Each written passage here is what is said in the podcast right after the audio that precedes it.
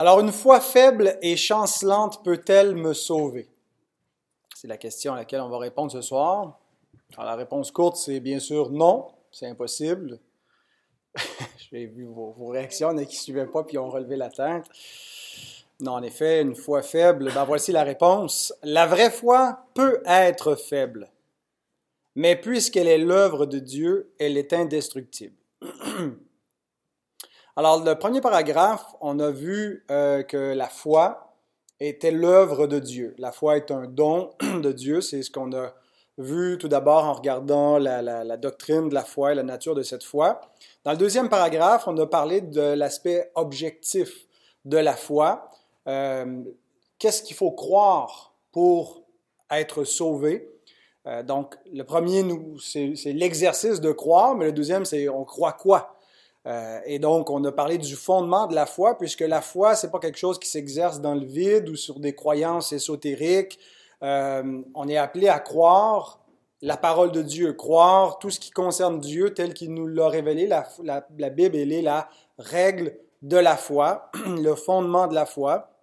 Alors, c'est ce qu'on on a défini avec les, les, les trois mots, si vous vous rappelez. Euh, c'était notitia, euh, assensus et fiducia, où on a défini cet aspect-là. Et le troisième paragraphe nous parle du degré de la foi, qui peut varier, et on va le lire de suite. « Bien que cette foi puisse être diverse en degrés, être faible ou forte, cependant, en son degré le plus petit, elle est différente en son espèce ou sa nature de la foi et de la grâce commune des croyants temporaires. Ainsi, elle peut être souvent assaillie et affaiblie, mais elle obtient la victoire. Chez beaucoup, elle grandit jusqu'à atteindre une pleine assurance par Christ, qui en est à la fois l'auteur et celui qui l'amène à la perfection. » Alors d'abord, euh, la, la confession commence par euh, noter qu'il y a une, une, la vraie foi, Euh, elle n'a qu'une seule essence, mais elle peut varier en degrés.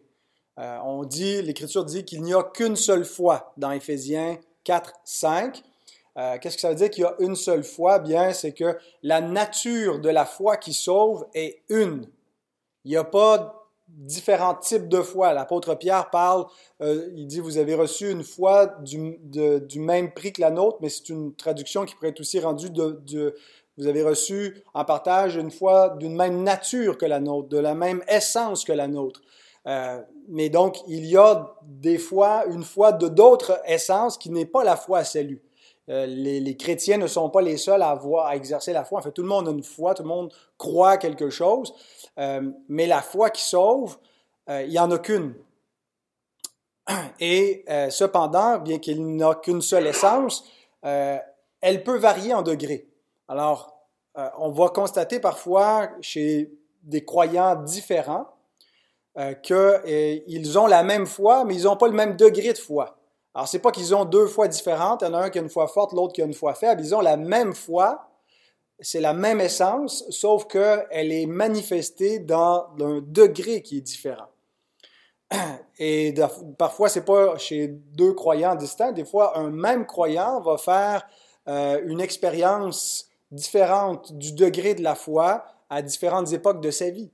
Euh, que la foi, lorsqu'elle gagne dans sa clarté, dans sa compréhension, va avoir un plus grand degré, une plus grande force, euh, une plus grande conviction, il va produire une plus grande assurance euh, qu'à, qu'à d'autres époques où la foi est éprouvée par moments, euh, au travers d'épreuves, au travers de euh, circonstances qui nous amènent à... à à questionner, à questionner la fidélité de Dieu, à questionner la, la véracité de sa parole, à se remettre en question soi-même.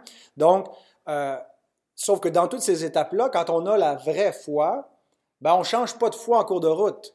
Euh, on garde toujours la même foi, mais elle connaît des variations dans euh, son degré de, de, de confiance.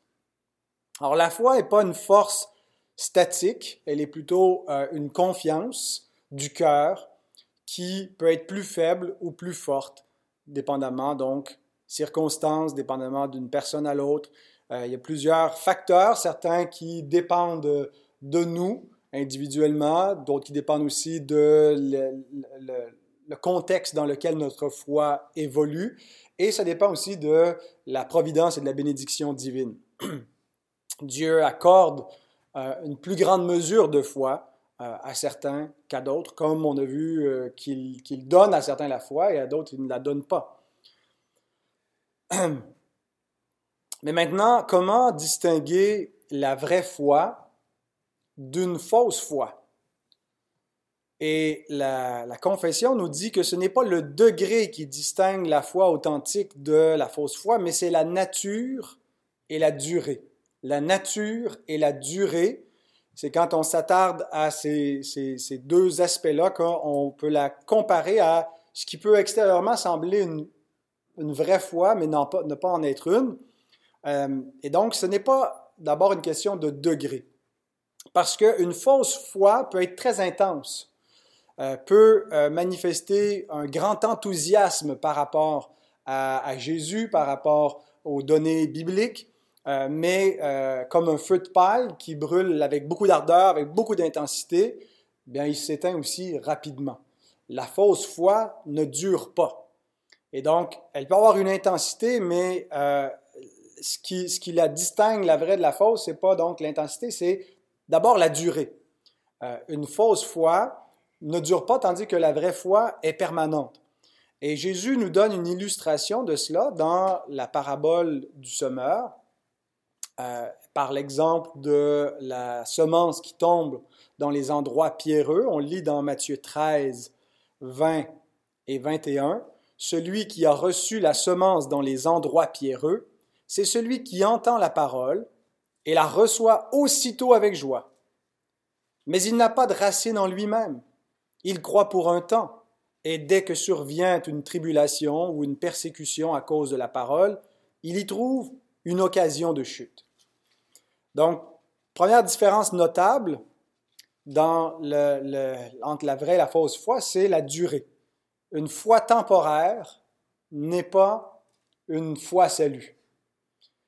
Si c'était la seule différence, la durée, si la durée était la seule différence entre la vraie foi et la fausse foi, et qu'ils étaient tous les deux à part ça de la même essence, de la même nature, ben, il faudrait conclure qu'il est possible d'avoir pour un temps une vraie foi à salut, puis de la perdre, de ne plus l'avoir, de perdre son salut, parce qu'on euh, on, on a perdu la foi.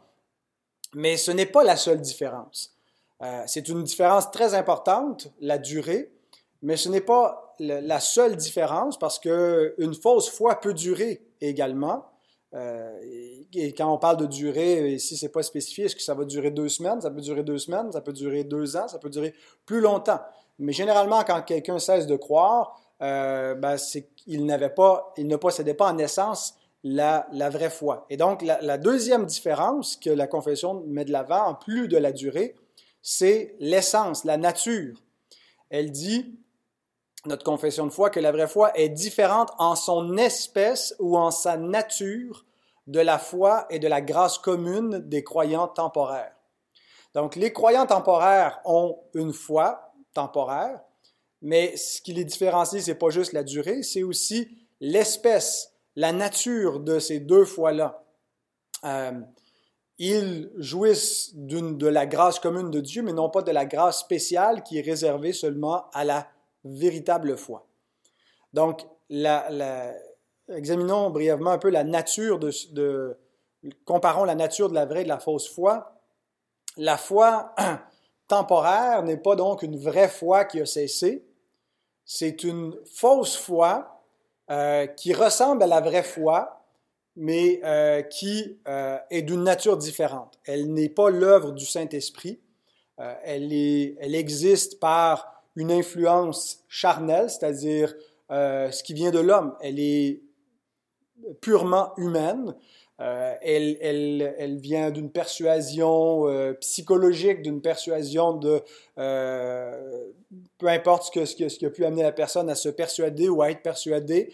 Elle, elle ne vient pas avec une recherche de Christ et de, de son salut, mais elle recherche autre chose auprès de Dieu. Elle recherche un autre type de salut, une autre sorte de bénédiction. Et généralement, ce qui la distingue le plus fondamentalement, c'est qu'elle n'est pas accompagnée par la repentance à salut. La repentance qui, où, où le, le, celui qui croit, qui a la foi, comprend, en fait, il est orienté vers Christ et vers son salut parce qu'il il est éclairé pour voir sa propre misère. Il est convaincu de péché, de justice, de jugement. Et c'est euh, le fait qu'il ne reste pas dans le désespoir, c'est qu'il euh, euh, cette repentance-là l'amène à la foi vers le Sauveur. Mais quand on a la foi et que ce n'est pas accompagné d'une forme de repentance, et la repentance, ce n'est pas juste quelque chose de ponctuel, c'est une, une, une, quelque chose qui caractérise le croyant toute sa vie durant, bien, quand il n'y a pas une repentance, peu importe la foi que les gens disent avoir, ce n'est pas la vraie foi. Et on, on connaît moult euh, personnes qui euh, affirment qu'ils, qu'ils ont la foi, la foi dans, dans, dans, euh, dans Dieu, dans un être suprême, euh, et qui voient la foi un peu comme une valeur positive de l'existence, de croire quelque chose dans l'invisible et qu'on a besoin de ça parce qu'on ne peut pas tout expliquer par le visible. Mais ça, ce n'est pas la foi. C'est, c'est, c'est pas la vraie foi, c'est une foi, mais c'est pas la foi de la même nature, c'est pas la foi biblique qui est accompagnée de la repentance et qui conduit à l'Évangile et qui mène à Christ. Donc, c'est pas juste eux, ils croient, nous on croit, puis en autant qu'on croit, on a la foi. Euh, la, l'essence de cette foi-là est différente. Et on voit dans la Bible des gens qui exercent euh, une foi qui ressemble de près à, à, à, la, à la vraie foi, mais qui se démontrent une fausse foi. Euh, d'une part par sa durée temporaire, mais aussi par les motifs de cette foi-là qui sont pas les, euh, qui viennent pas de, d'une œuvre de, de l'esprit. Euh, par exemple, dans Jean, c'est surtout dans l'évangile de Jean qu'on retrouve cela dans Jean deux, euh, si vous voulez tourner là, Jean deux, versets vingt-trois à vingt-cinq. C'est le contexte où Jésus donc euh, euh, fait les, la, la purification du temple et puis euh, fait des miracles pendant cette, ce, ce temps à Jérusalem. Et là, les gens sont épatés de ce qu'il fait. Et on lit au verset vingt-trois, « Pendant que Jésus était à Jérusalem à la fête de Pâques, plusieurs crurent en son nom, voyant les miracles qu'il faisait. Mais Jésus ne se fiait point à eux, parce qu'il les connaissait tous, et parce qu'il n'avait pas besoin qu'on lui rende témoignage d'aucun homme, car il savait lui-même ce qui était dans l'homme. » Donc ici, l'Écriture dit que des gens, oui, qui ont cru, qui ont eu une foi, mais euh, Jésus ne semble pas donner euh, son, son, le sceau d'authenticité à cette foi-là. Euh, elle, est, elle est une foi qui est euh, stimulée par les miracles qu'ils ont vus. Euh, c'est, c'est, ça doit être lui le Messie. Euh, il parle avec autorité, mais euh, quelques jours plus tard, ils sont prêts à le crucifier.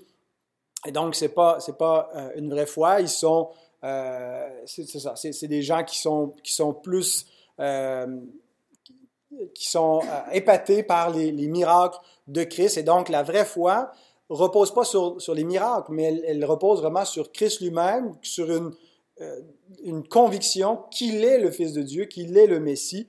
Euh, et, et, et en fait, les signes viennent authentifier cela. Mais si on fait juste croire les signes pour les signes, euh, et, et, bien, euh, et que, que ça ne nous amène pas à reconnaître qui est véritablement Jésus et de quelle façon on a besoin de lui, bien, on n'a pas une vraie foi, bien qu'ils ont eu ce qui ressemblait à une foi. Un peu plus loin, dans le chapitre six, j'y ai fait euh, allusion abondamment dans mon dernier message dimanche, euh, avec le miracle des pains.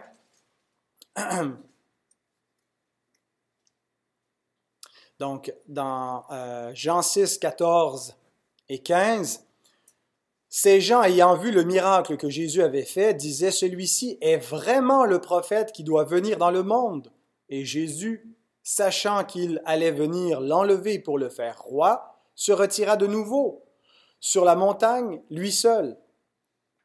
Donc, euh, souvenons-nous de ce qu'on a vu dans ce passage-là, la multiplication des pains, euh, ce qui fait que, pourquoi est-ce que les gens viennent à lui, euh, il, il, il le dit un peu plus loin au verset vingt-six, Jésus leur répondit, « En vérité, en vérité, je vous le dis, vous me cherchez non parce que vous avez vu des miracles, vu dans le sens de comprendre, mais parce que vous avez mangé des pains que vous avez été rassasiés.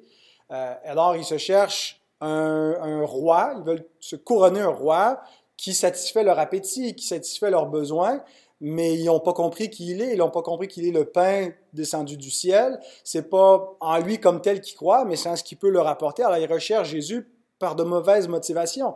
Alors, ils ont une foi, mais ce n'est pas la vraie foi, ce n'est pas une foi qui est l'œuvre de l'Esprit. Euh, et dans le même passage, on les voit qui se retirent. Euh, à la fin, en fait, après ce que Jésus leur prêche, au verset soixante-quatre, on lit, Jésus dit « Mais il en est parmi vous quelques-uns qui ne croient point, car Jésus savait dès le commencement qui étaient ceux qui ne croyaient point et qui était celui qui le livrerait. » Donc, Judas a suivi Christ pour un bout de temps, il a eu la foi, mais ce n'était pas la vraie foi. Euh, ses motivations n'étaient pas les bonnes. Euh, et donc, euh, la, la, vraie, la fausse foi n'est pas juste distincte par sa durée, mais aussi par son essence. Un peu plus loin, dans, euh, ben on ne lira pas tout le passage, là, mais euh, Jean huit, verset trente, euh, le texte nous dit « Comme Jésus parlait ainsi, plusieurs crurent en lui. » Et après ça, il y a une interaction entre ceux qui ont cru en Jésus, et à la fin de cette interaction, ils sont prêts à le lapider.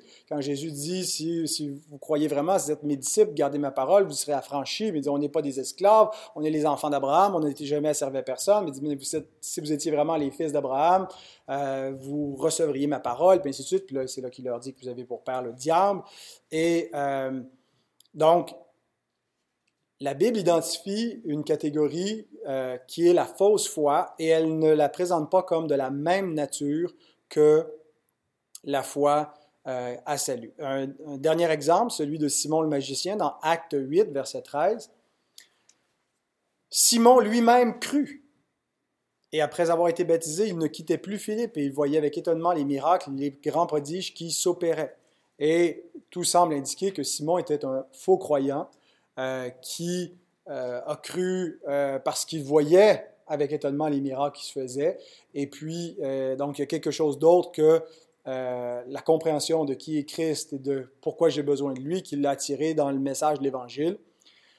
Alors, voilà en quoi la vraie et la fausse foi sont distinctes l'une de l'autre. Maintenant, une fois que la confession les a distinguées en durée et en nature, elle revient sur le degré de la vraie foi, pour nous présenter que euh, la vraie foi, euh, elle est souvent faible et qu'on ne peut pas se dire parce que ma foi est faible, parce que je suis incrédule, ben, je ne suis pas un vrai croyant ou je n'ai pas la, la vraie foi. La, la, l'Écriture ne nous laisse pas le, le, la question du degré euh, pour évaluer la nature de notre foi. Une vraie foi authentique à salut peut être faible. Et d'ailleurs, c'est une expression que Jésus utilise beaucoup pour nous désigner. Homme de peu de foi, Jean de peu de foi. Il le dit des fois spécifiquement à ses disciples dans un contexte, mais il le dit de manière beaucoup plus générale à tous ses disciples, par exemple dans Matthieu six, trente. « Si Dieu revêt ainsi l'herbe des champs qui existe aujourd'hui et qui demain sera jetée au four, ne vous vêtira-t-il pas à plus forte raison, Jean de peu de foi? » Alors Jésus appelle les croyants, non pas des gens de grande foi, mais des gens de petite foi, euh, parce qu'il semble qu'en fait, c'est, c'est plutôt la, la, la tendance habituelle de, de, des croyants d'avoir une petite foi, de, de lutter avec beaucoup d'incrédulité, d'avoir une foi qui est faible, euh, une foi donc qui est euh, assaillie et qui a besoin d'être fortifiée. Mais donc, néanmoins, une, une vraie foi, aussi faible soit-elle, ce qui va la caractériser, c'est qu'elle s'attache à Christ.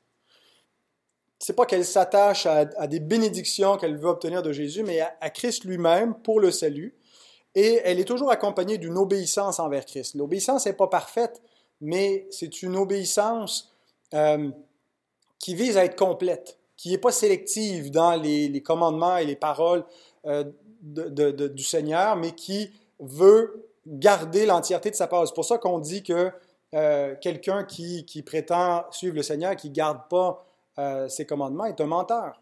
Parce que la vraie foi est une foi obéissante et elle va persévérer. La vraie foi persévère jusqu'à la fin. Et le plus petit degré de cette foi-là est suffisant pour sauver. Euh, il est distinct de la fausse foi. Il va, euh, c'est une foi qui ne vient pas de l'homme, qui est l'œuvre de Dieu et euh, aussi faible soit-elle, elle est suffisante pour sauver, bien qu'elle soit insuffisante pour donner l'assurance du salut. Une faible foi. Euh, une, la foi pour donner l'assurance va devoir croire, va devoir s'affermir, mais il n'est pas nécessaire de savoir ou de croire qu'on est sauvé pour pouvoir être sauvé. Quelqu'un peut être sauvé sans en être certain, en, en douter grandement. Et donc, euh, le, le, le salut et l'assurance du salut, ce sont deux bénédictions distinctes qu'il ne faut pas confondre. On va y revenir plus loin dans la confession. Il y a un chapitre dédié à l'assurance du salut, mais euh, la, la, l'assurance, assurance du salut et salut sont deux bénédictions distinctes. Et tous ceux qui possèdent le salut ne possèdent pas nécessairement l'assurance du salut. C'est un, une, une, une valeur ajoutée, si vous voulez, à notre salut. C'est une bénédiction supplémentaire, mais euh, on ne peut pas supposer parce que je ne suis pas certain d'être sauvé, ça veut dire que je ne le suis pas, parce que si je l'étais, je, j'en serais certain, je, j'aurais la conviction par l'esprit. Pas nécessairement. Euh, ce qui implique que la foi doit grandir, elle est appelée à grandir. Euh, on, on dit une foi faible euh, est suffisante pour sauver, mais euh, il n'est pas souhaitable que la foi reste faible, reste euh, affaiblie et, et assaillie de toutes parts. Elle doit croître, elle doit s'affermir, et à mesure que la foi grandit, bien l'assurance grandit. Et la foi va croître par l'œuvre du Saint-Esprit et par le ministère de la parole de Dieu. Lorsque euh, on est exposé et instruit dans la parole, et, et plusieurs d'entre vous peuvent en témoigner, que de fausses conceptions euh, de la, la, la grâce de Dieu, de l'Évangile, euh, vous dérobez complètement à l'assurance, et de saisir, de mieux comprendre qui est Dieu, de comprendre, d'avoir une bonne théologie finalement est essentielle à l'assurance du salut. Alors notre foi a des ennemis, le diable, et pas juste le diable, mais notre propre cœur mauvais qui est incrédule. Et nous devons lutter. Éphésiens six seize nous dit qu'on doit prendre le bouclier de la foi avec lequel nous pourrons éteindre les traits enflammés du malin. Alors, euh, c'est, c'est présenté ici comme une, une pièce de notre armure, la foi, et on doit apprendre donc à, à l'utiliser, à, à, la, à, la, à la purifier, à la faire croître pour... Euh, à être délivré finalement des attaques du diable et de notre propre incrédulité, qui vont souvent de pair. En fait, le diable utilise notre propre cœur incrédule. Mais sachons ceci, c'est que notre foi, aussi vacillante soit-elle, aussi faible soit-elle, elle est indestructible et elle est victorieuse. Et la confession termine en nous donnant la raison pour cela. La dernière phrase du chapitre quatorze nous dit pourquoi la foi est indestructible et victorieuse. Parce que Jésus-Christ en est à la fois l'auteur et celui qui l'amène à la perfection. Donc, euh, Hébreux douze deux nous dit qu'on euh, doit avoir les regards sur Jésus qui suscite la foi. Le verbe veut vraiment dire celui qui a euh, créé, euh, qui, a, qui a initié la foi en nous et qui l'amène à la perfection. Il n'y a pas un mot... Euh, en français, il faut le traduire par une, une expression, là, mais euh, en anglais, on va dire le, le finisher ou le, le, le, le perfecter, de la, le, celui qui, qui, qui, est le, qui va rendre la foi parfaite, qui va euh, l'achever, la faire croître. Donc, c'est lui qui la, qui la crée et c'est lui qui l'amène à la perfection. Et premier Jean cinq, quatre et cinq nous dit pourquoi elle est indestructible, car tout ce qui est né de Dieu triomphe du monde, et la victoire qui triomphe du monde, c'est notre foi. Qui est celui qui a triomphé du monde, sinon celui qui croit que Jésus est le Fils de Dieu? Celui qui croit que Jésus est le Fils de Dieu a triomphé du monde, a triomphé de celui qui est dans le monde. Il y a une foi qui est indestructible. Cette foi-là, ce n'est pas lui qui se l'est donnée, il ne l'a pas auto-générée. C'est un cadeau, c'est de Dieu, c'est le don de Dieu, c'est son œuvre, c'est Dieu qui la garde. Elle peut paraître vacillante, elle semble qu'elle va s'éteindre.